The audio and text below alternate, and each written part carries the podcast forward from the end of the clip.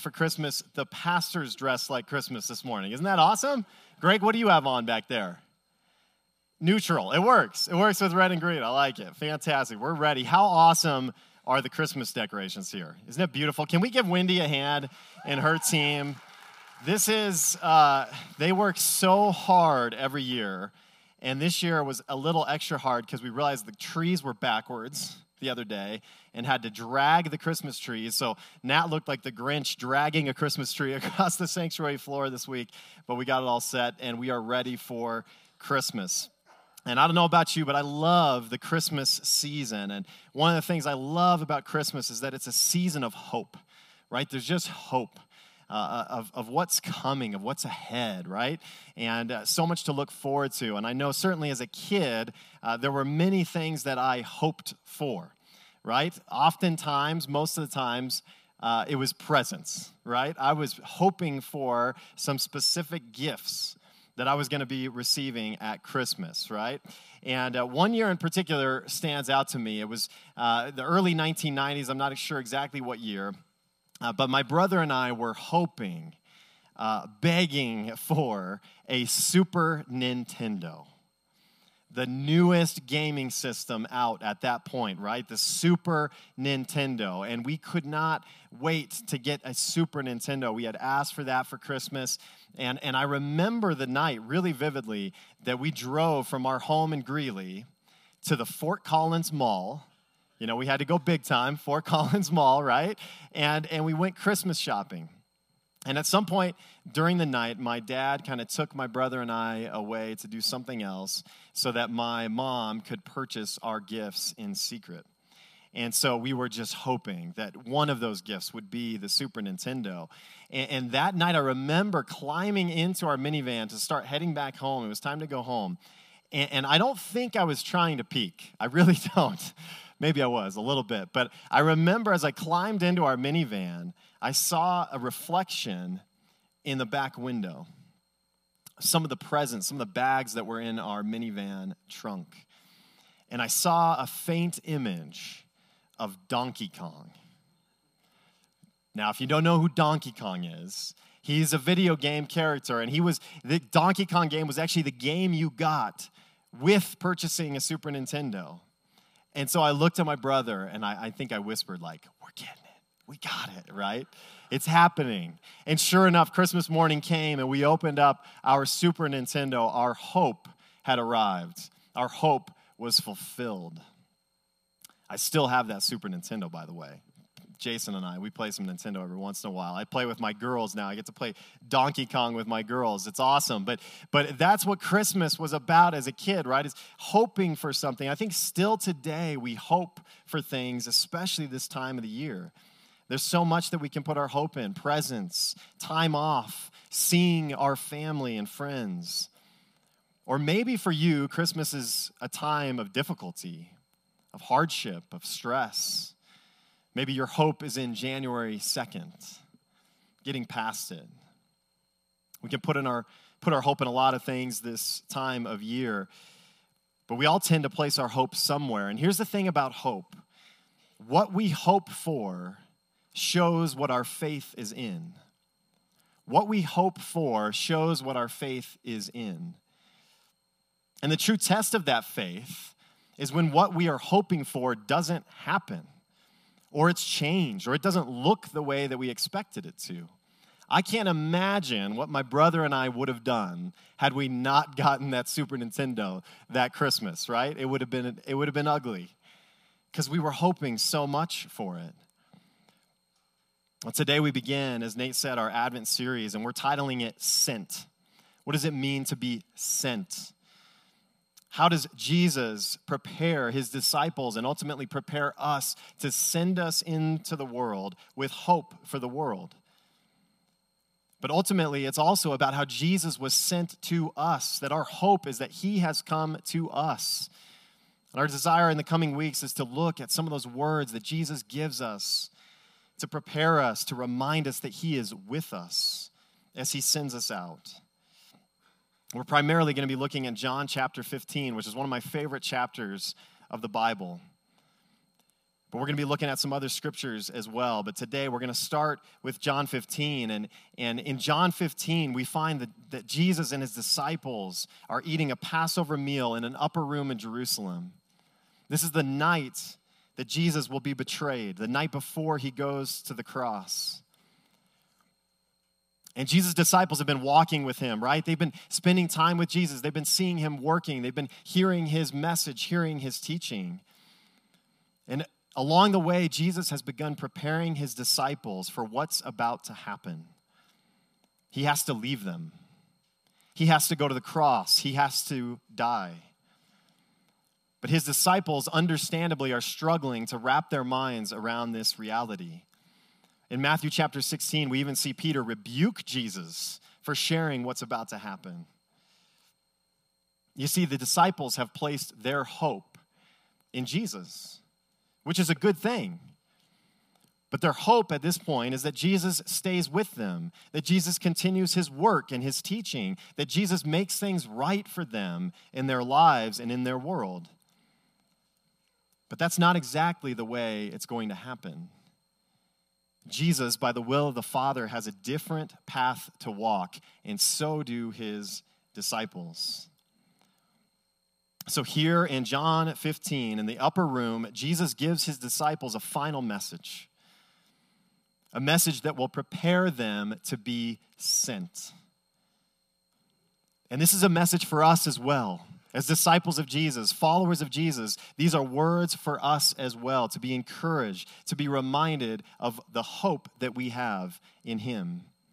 And we're going to see that hope promised in multiple ways in the coming weeks. But today, Here's our main idea. You see it on your note sheets. Hope arrives in the presence and power of the Holy Spirit. That's what we're going to see today in John 15. Hope arrives in the presence and power of the Holy Spirit. So here's how we're going to do this. We're going to do this a little bit different this year, all right? We're going to change things up a little bit for Advent. We're going to be teaching through John 15, but in reverse. All right, so we're going to actually be teaching the end of John 15 today, and then we're going to kind of walk backwards through it in the coming weeks, and we'll have a few other passages we'll look at as well. But today, I want to read John 15 to you, the full chapter, so we can hear the words of Jesus. We can understand the context of what we're seeing today. We can get this picture of Jesus' final message to his disciples before his death. And then we're going to focus on the last handful of verses today. So if you have your Bible, open up to John 15. We'll have it up on the screen as well. Take a deep breath and let's hear the words of Jesus to his disciples and to us. Here's what he says John 15. I am the true vine, and my Father is the vine dresser. Every branch in me that does not bear fruit, he takes away. And every branch that does bear fruit, he prunes, that it may bear more fruit. Already you are clean because of the word that I have spoken to you. Abide in me, and I in you. As the branch cannot bear fruit by itself unless it abides in the vine, neither can you unless you abide in me. I am the vine, you are the branches. Whoever abides in me and I in him, he it is that bears much fruit. For apart from me, you can do nothing. If anyone does not abide in me, he is thrown away like a branch and withers, and the branches are gathered, thrown into the fire, and burned. If you abide in me and my words abide in you, ask whatever you wish, and it will be done for you. By this my Father is glorified, that you bear much fruit and so prove to be my disciples. As the Father has loved me, so have I loved you. Abide in my love. If you keep my commandments, you will abide in my love, just as I have kept my Father's commandments and abide in his love. These things I have spoken to you, that my joy may be in you, and that your joy may be full. This is my commandment, that you love one another as I have loved you. Greater love has no one than this that someone lay down his life for his friends. You are my friends if you do what I command you. No longer do I call you servants, for the servant does not know what his master is doing, but I have called you friends. For all that I have heard from my Father, I have made known to you. You did not choose me, but I chose you and appointed you that you should go and bear fruit, and that your fruit should abide, so that whatever you ask the Father in my name, he may give it to you. These things I command you so that you will love one another. Here's the section we'll focus on this morning, starting in verse 18. If the world hates you, know that it has hated me before it hated you. If you were of the world, the world would love you as its own. But because you are not of the world, but I chose you out of the world, therefore the world hates you. Remember the word that I said to you a servant is not greater than his master. If they persecuted me, they will also persecute you. If they kept my word, they will also keep yours. But all these things they will do to you on account of my name, because they do not know him who sent me. If I had not come and spoken to them, they would not have been guilty of sin, but now they have no excuse for their sin. Whoever hates me hates my Father also. If I had not done among them the works that no one else did, they would not be guilty of sin. But now they have seen and hated both me and my Father. But the word that is written in their law must be fulfilled. They hated me without a cause. But when the Helper comes, whom I will send to you from the Father, the Spirit of truth who proceeds from the Father, he will bear witness about me. And you also will bear witness, because you have been with me from the beginning. All right, John 15, these words, so much hope, so much encouragement that Jesus gives to his disciples and to us in this chapter. But towards the end of the chapter, starting in verse 18, Jesus gives his disciples a little bit of a reality check. He gives them this reality that they are going to be sent to a world that is against them. That's the first point today. We are sent to a world that is against us. Jesus says in verse 18, If the world hates you, know that it hated me before it hated you. The hatred that you will feel as my disciples is because of me, Jesus says. And, and who, what is the world that Jesus talks about in verse 18? I think it's easy to think about the, the big world just being everybody being against God and the things of God, and that's true. But think about the people who most hated and rejected and persecuted Jesus. It was his own. It was the Jewish people, it was the religious leaders, it was the people in his own hometown that rejected him. I think Jesus is reminding his disciples and us that oftentimes opposition will come not just from those who are obviously against God and his word, but oftentimes from the places and people we would expect the least. Maybe you've experienced rejection or even hatred because of your faith from your family, from your friends, or even from inside the church. Jesus says that this hatred is really aimed at him, not at us.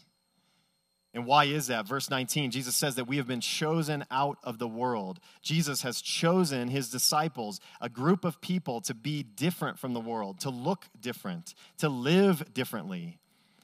And I wonder if that's true for us. Do we live and look different from the rest of the world? Does the way we carry ourselves look different than the rest of the world? Does the way we work in our jobs or at school look different from the rest of the world? Does the way we handle conflict and criticism look different? Does the way we post on social media look different than the rest of the world? It should. We've been chosen out of the world, Jesus says.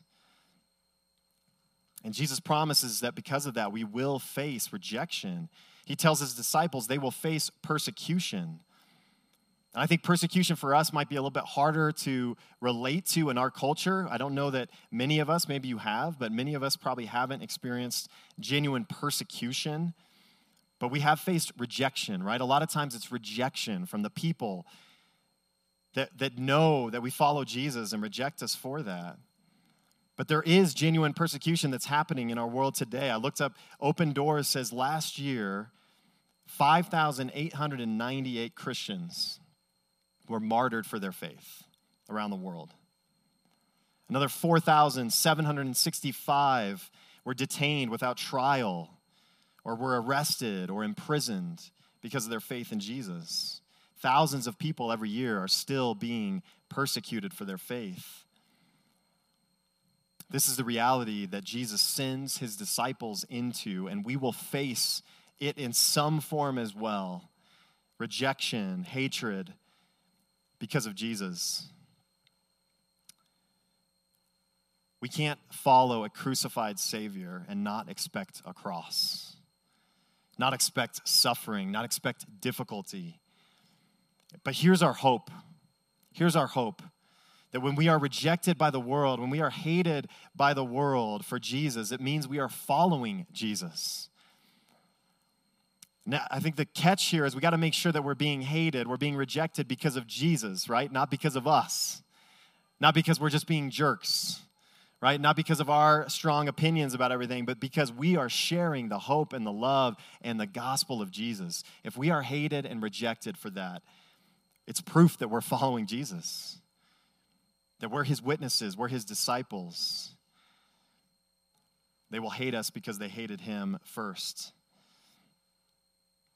Jesus continues with this warning for his disciples and for us in verse 21. Let's reread it.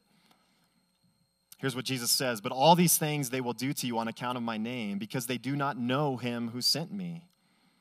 If I had not come and spoken to them, they would not have been guilty of sin, but now they have no excuse for their sin. Whoever hates me hates my Father also. If I had not done among them the works that no one else did, they would not be guilty of sin. But now they have seen and hated both me and my Father.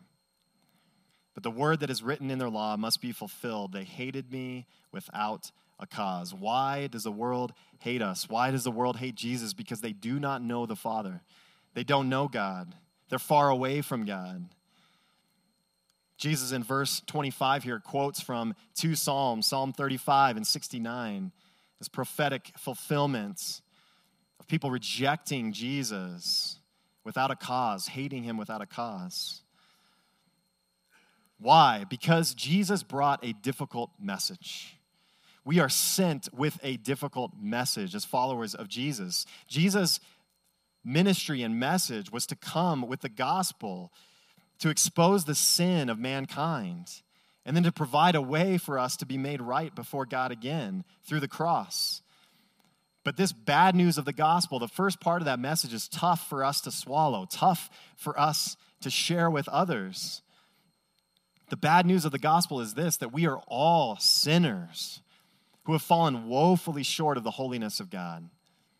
We are separated because of our sin, our choices, and there is nothing we can do to fix that on our own. That's pretty heavy news for us and for those around us. Just as Jesus did, as, as witnesses of Christ, we need to be honest about sin. We need to be honest about sin.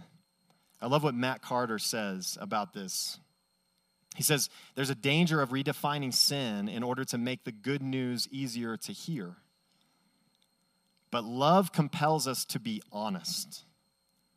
Whatever God calls sin, we call sin. We have no authority to call clean what God calls unclean. The Holy Spirit helps us share this truth, difficult truth about sin and judgment, but with a humble kindness that is compelling to others. We need to ask God to give us honest words wrapped in warm hospitality. That's tough. We have a difficult message. And that's what the world rejects Jesus for. He exposes their sin and their rebellion against God. They hate Jesus for that. I was thinking about this as we share with those around us the gospel, as we live it out in our context as well, just how important it is for us to be honest about our sin first. We can be honest about the world's sin, right? We can see all the sin that's going on out there, right? We can see the sin in other people really easily. Sometimes it's harder to see the sin in ourselves, to be honest about it. We need to take sin seriously. I just I feel compelled to say that if you have if you're struggling with sin right now, that this is a place you can come and be honest, share. We're called to confess our sins to one another and to God. And He says that He promises to forgive us and cleanse us from all unrighteousness. Our sins have been paid for by Jesus on the cross. I'd love to talk to you if you're struggling with something. I struggle too. Let's be honest about our sin. And then here's the thing is that that message to the world around us is so much more powerful when we're honest about our sin first. I love analogies, okay? Anyone that works with me knows I love analogies. And so I, I came up with an analogy here. We'll see if it works, okay? You can tell me after service, but go with me for a second, okay? I want you to imagine for just a moment that you have a serious illness. Maybe some of you do, and I'm sorry if you do. You don't have to imagine. But if you have this serious illness, a, a death causing illness, it's deadly, and someone comes up to you on the street and says, Hey, I've got medicine for you. You need to take this medicine, it's going to heal you, it's going to heal your sickness. And you say, Oh, that's great. Have you taken it? Does it work? And they say, Oh, well, I've never been sick, right? But it's good medicine. You should try it. Like, trust me. Are you taking the medicine? Probably not, right? You've got a lot of doubts, at least. But now I want you to picture that someone comes up to you and says, Hey, I had the same illness that you have, the same one. I was on my deathbed, and I took this medicine, and it healed me, it cured me. You need to take this medicine too. Now you're listening, right? Now you're paying attention. Now you're interested in this medicine. And I think that's so important as we share the gospel with those around us that we're honest about our sin first, what we've been saved from first, what we still struggle with. Though our identity is in Christ. We still wrestle with our flesh. I think sometimes the world can get the impression that we've got it all figured out together here. We're all good. It's harder to buy a gospel message from people that seem like they have it all together. But if we're honest about our struggles, it's a much more powerful message and a message that people will be ready and willing to receive. This is the good news of the gospel, church, that by grace, through faith in Jesus, our sin is forgiven. We are redeemed and made new in Christ. And so here's our hope in this it's that the gospel both convicts and sets free. That's what Jesus is here for. He is here with a difficult message to convict the world of sin, but also to set the world free for those who would trust in him.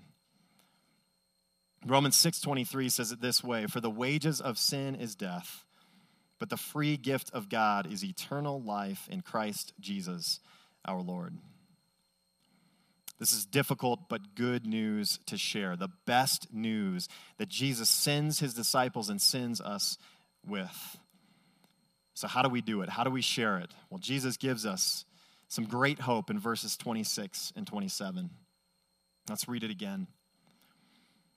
He says this But when the Helper comes, whom I will send to you from the Father, the Spirit of truth, who proceeds from the Father, he will bear witness about me.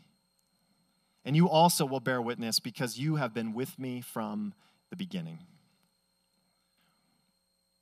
Jesus promises to send us with his presence. The Holy Spirit, Jesus calls the Spirit the Helper. He's already shared a little bit with the disciples about the Holy Spirit in John 14. He'll say more in the next chapter in John 16. But, but what does the Holy Spirit help us with? The Holy Spirit helps us obey. The Holy Spirit helps us become the people God has made us to be. The Holy Spirit helps us experience life and peace. The Holy Spirit helps us use the gifts that God has given us for the building up of the church. In verse 26, Jesus calls the Spirit the Spirit of truth. And he says this Spirit will bear witness about him, about Jesus. The Spirit actually shares who Jesus is in and through our lives, in and through our words. Simply put, Jesus is promising us his continued presence by the Holy Spirit. He tells his disciples, Yes, I have to leave, I have to go away. Physically, I am leaving you, but my presence will remain with you always by my Spirit. And then see what Jesus says in verse 27. He says, You also will bear witness because you have been with me from the beginning. Because we have the Spirit in us, and because we have been with Jesus, we are qualified to be his witnesses, to share this message with others. And this is our hope this morning here that Jesus' presence is what qualifies us as his witnesses. Jesus' presence is what qualifies us as his witnesses. I love that idea that, that the disciples are qualified because they've been with Jesus. That's what enables them, along with the, the presence of the Holy Spirit, to be sent out with this message to continue the work and the ministry of Jesus. And it makes me think of Acts 4:13. I love what we see in Acts 4:13. Peter and John are before the Sanhedrin, before these religious leaders and being questioned in Acts chapter 4 and and they speak with such boldness that it says that these leaders recognized that they had been with Jesus. They could tell they had been with Jesus. I want that to be true for me as well. Don't you want to be a person that when people are around, they can just tell that you've been with Jesus? But we can think about people in our lives. I can think about some of you that, that just always share the presence and the love of Jesus every time I'm with you. That's the kind of people that we're called to be. Being with Jesus makes us ready to be his witnesses. And so I think the question is are you spending time with Jesus? Are you with him? Are you allowing him to teach you through his word, by his spirit, to shape you into who he wants you to be? If you don't spend time with Jesus, you're not going to be prepared to be his witness. That's what qualifies the disciples and qualifies us to take this message to others. And I want to fast forward for a bit now. We know that after the events of John 15, Jesus is betrayed by Judas. He's arrested. He's taken before Pilate. He's questioned. He's beaten. He's mocked. He's spat upon, and ultimately he's crucified on the cross, where he dies, he's buried, but three days later he rises again. He conquers over sin and the grave. And then we see that he spends about 40 days or so with his disciples again after his resurrection, teaching them, reminding them, encouraging them before he sends them out. And here's what we see in Acts chapter 1. As Jesus and his disciples are gathered together, Acts chapter 1, if you don't have it with you, we'll have it up on the screen. Acts chapter 1, 6 through 11. Look what happens here. So when they had come together, they asked him, they asked Jesus, Lord, will you at this time restore the kingdom to Israel? And Jesus said to them, It is not for you to know the times or seasons that the Father has fixed by his own authority. But you will receive power when the Holy Spirit has come upon you, and you will be my witnesses in Jerusalem and in all Judea and Samaria and to the end of the earth. And when he said these things, as they were looking on, he was lifted up, and a cloud took him out of their sight. And while they were gazing into heaven as he went, behold, two men stood by them in white robes and said, Men of Galilee, why do you stand looking into heaven? This Jesus who was taken up from you into heaven will come in the same way as you saw him go into heaven. So here we see the disciples. Jesus has fulfilled his work on earth. He has gone to the cross, he has risen again, and they're with him again. And now, finally, they're hoping. Jesus is going to make it all right now, right? He's going to restore the kingdom to Israel. He's going to do all these things that the disciples have been hoping and waiting for him to do, right? Surely now is the time. But Jesus, the Father, they have a different plan. It's going to unfold a different way. You see, the plan is, is that Jesus is going to send out his people. He's going to send the church. They're going to be the witnesses, the ones that continue on the ministry that Jesus has begun. We will see how Jesus sends this power that he promises the disciples here in Acts chapter 2 on the day of Pentecost. As the Holy Spirit is sent and fills and dwells the disciples, empowers them. And we see the gospel go out. The disciples proclaim and preach the gospel, and thousands are saved and are baptized, and the church is born. Hope has arrived through the church. And where does Jesus send his disciples? Verse 8, we see Jesus says, says, You will receive power when the Holy Spirit has come upon you, and you will be my witnesses.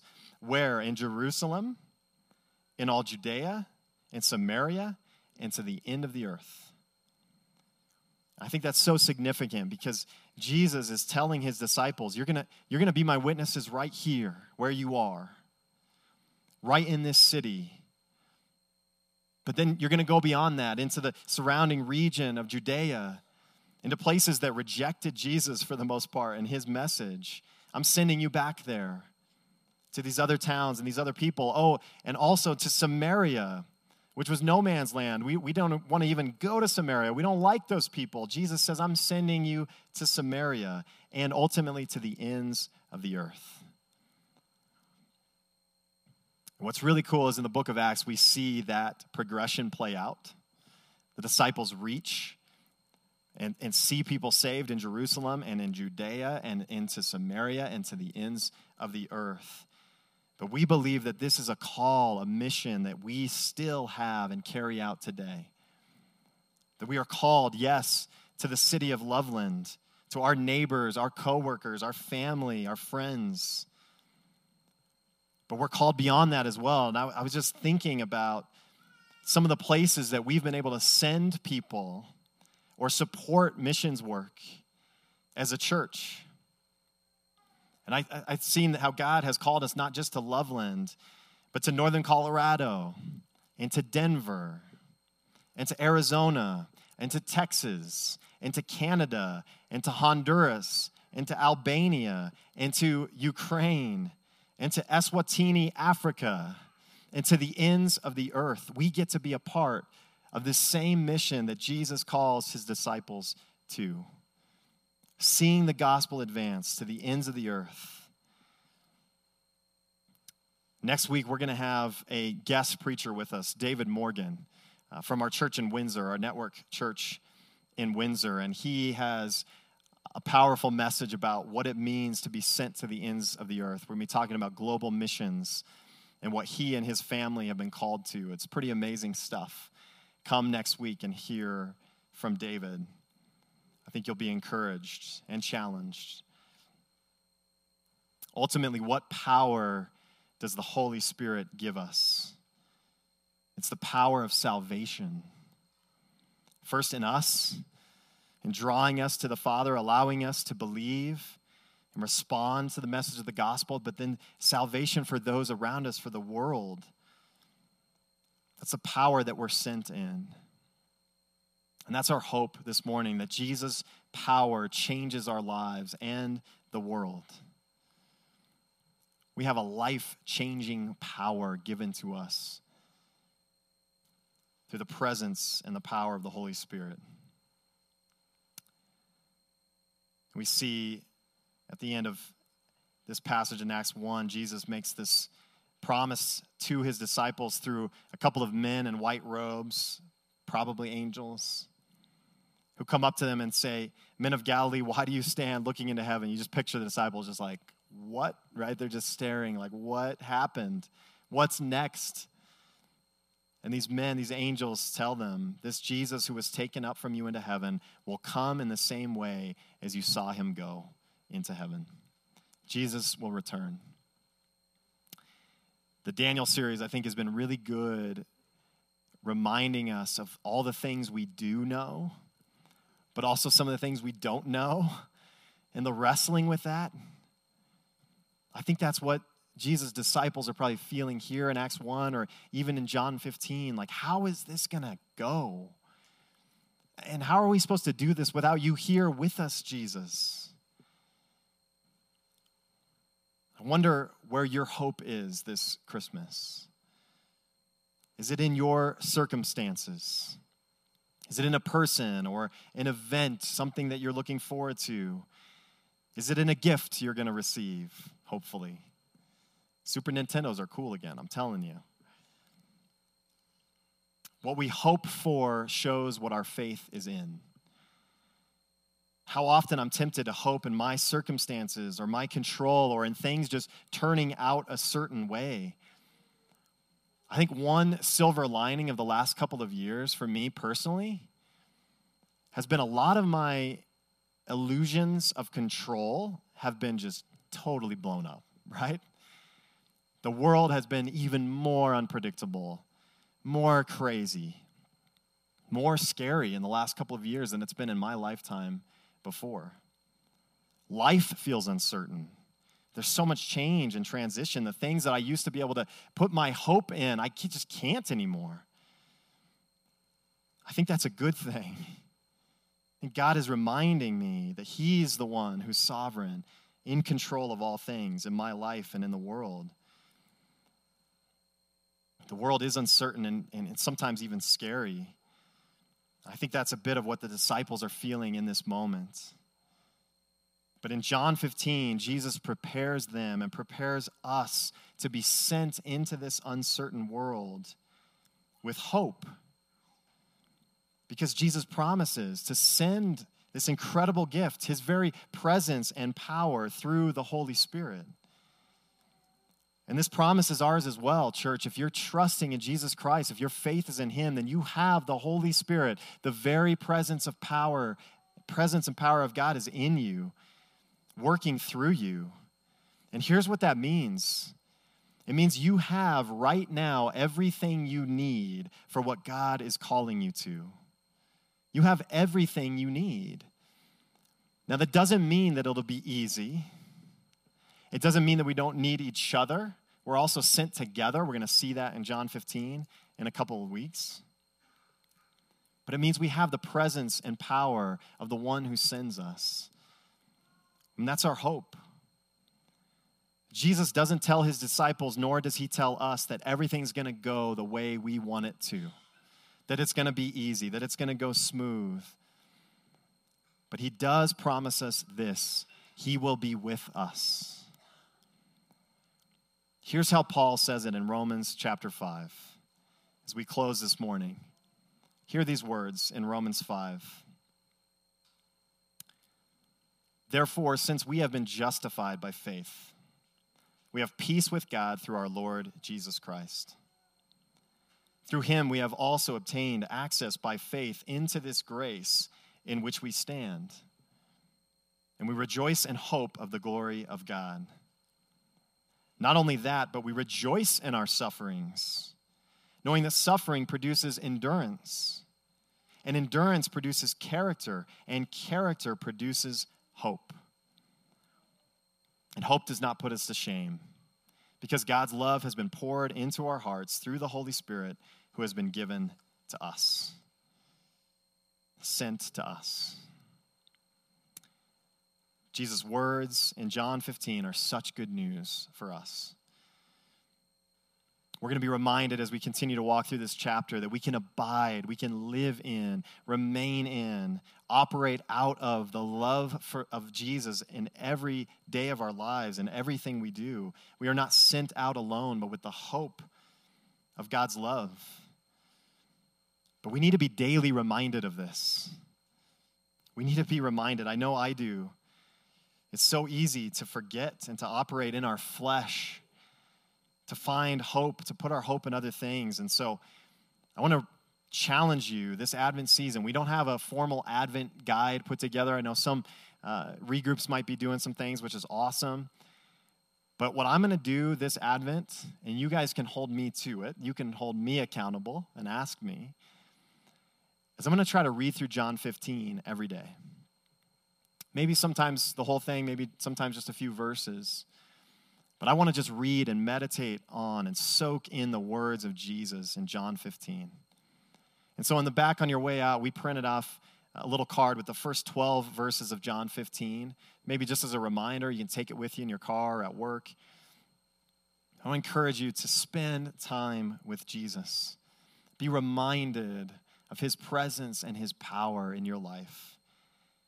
And that he sends you to bring his hope to the world around you. Let's put our hope in Jesus this Advent season. Amen. Worship team, you guys can come on up. We're going to take communion now as a church to be reminded again of that hope that we have. That God so loved the world that he sent, he gave his only son to die for us on the cross, to rise again so that we could be forgiven of our sins.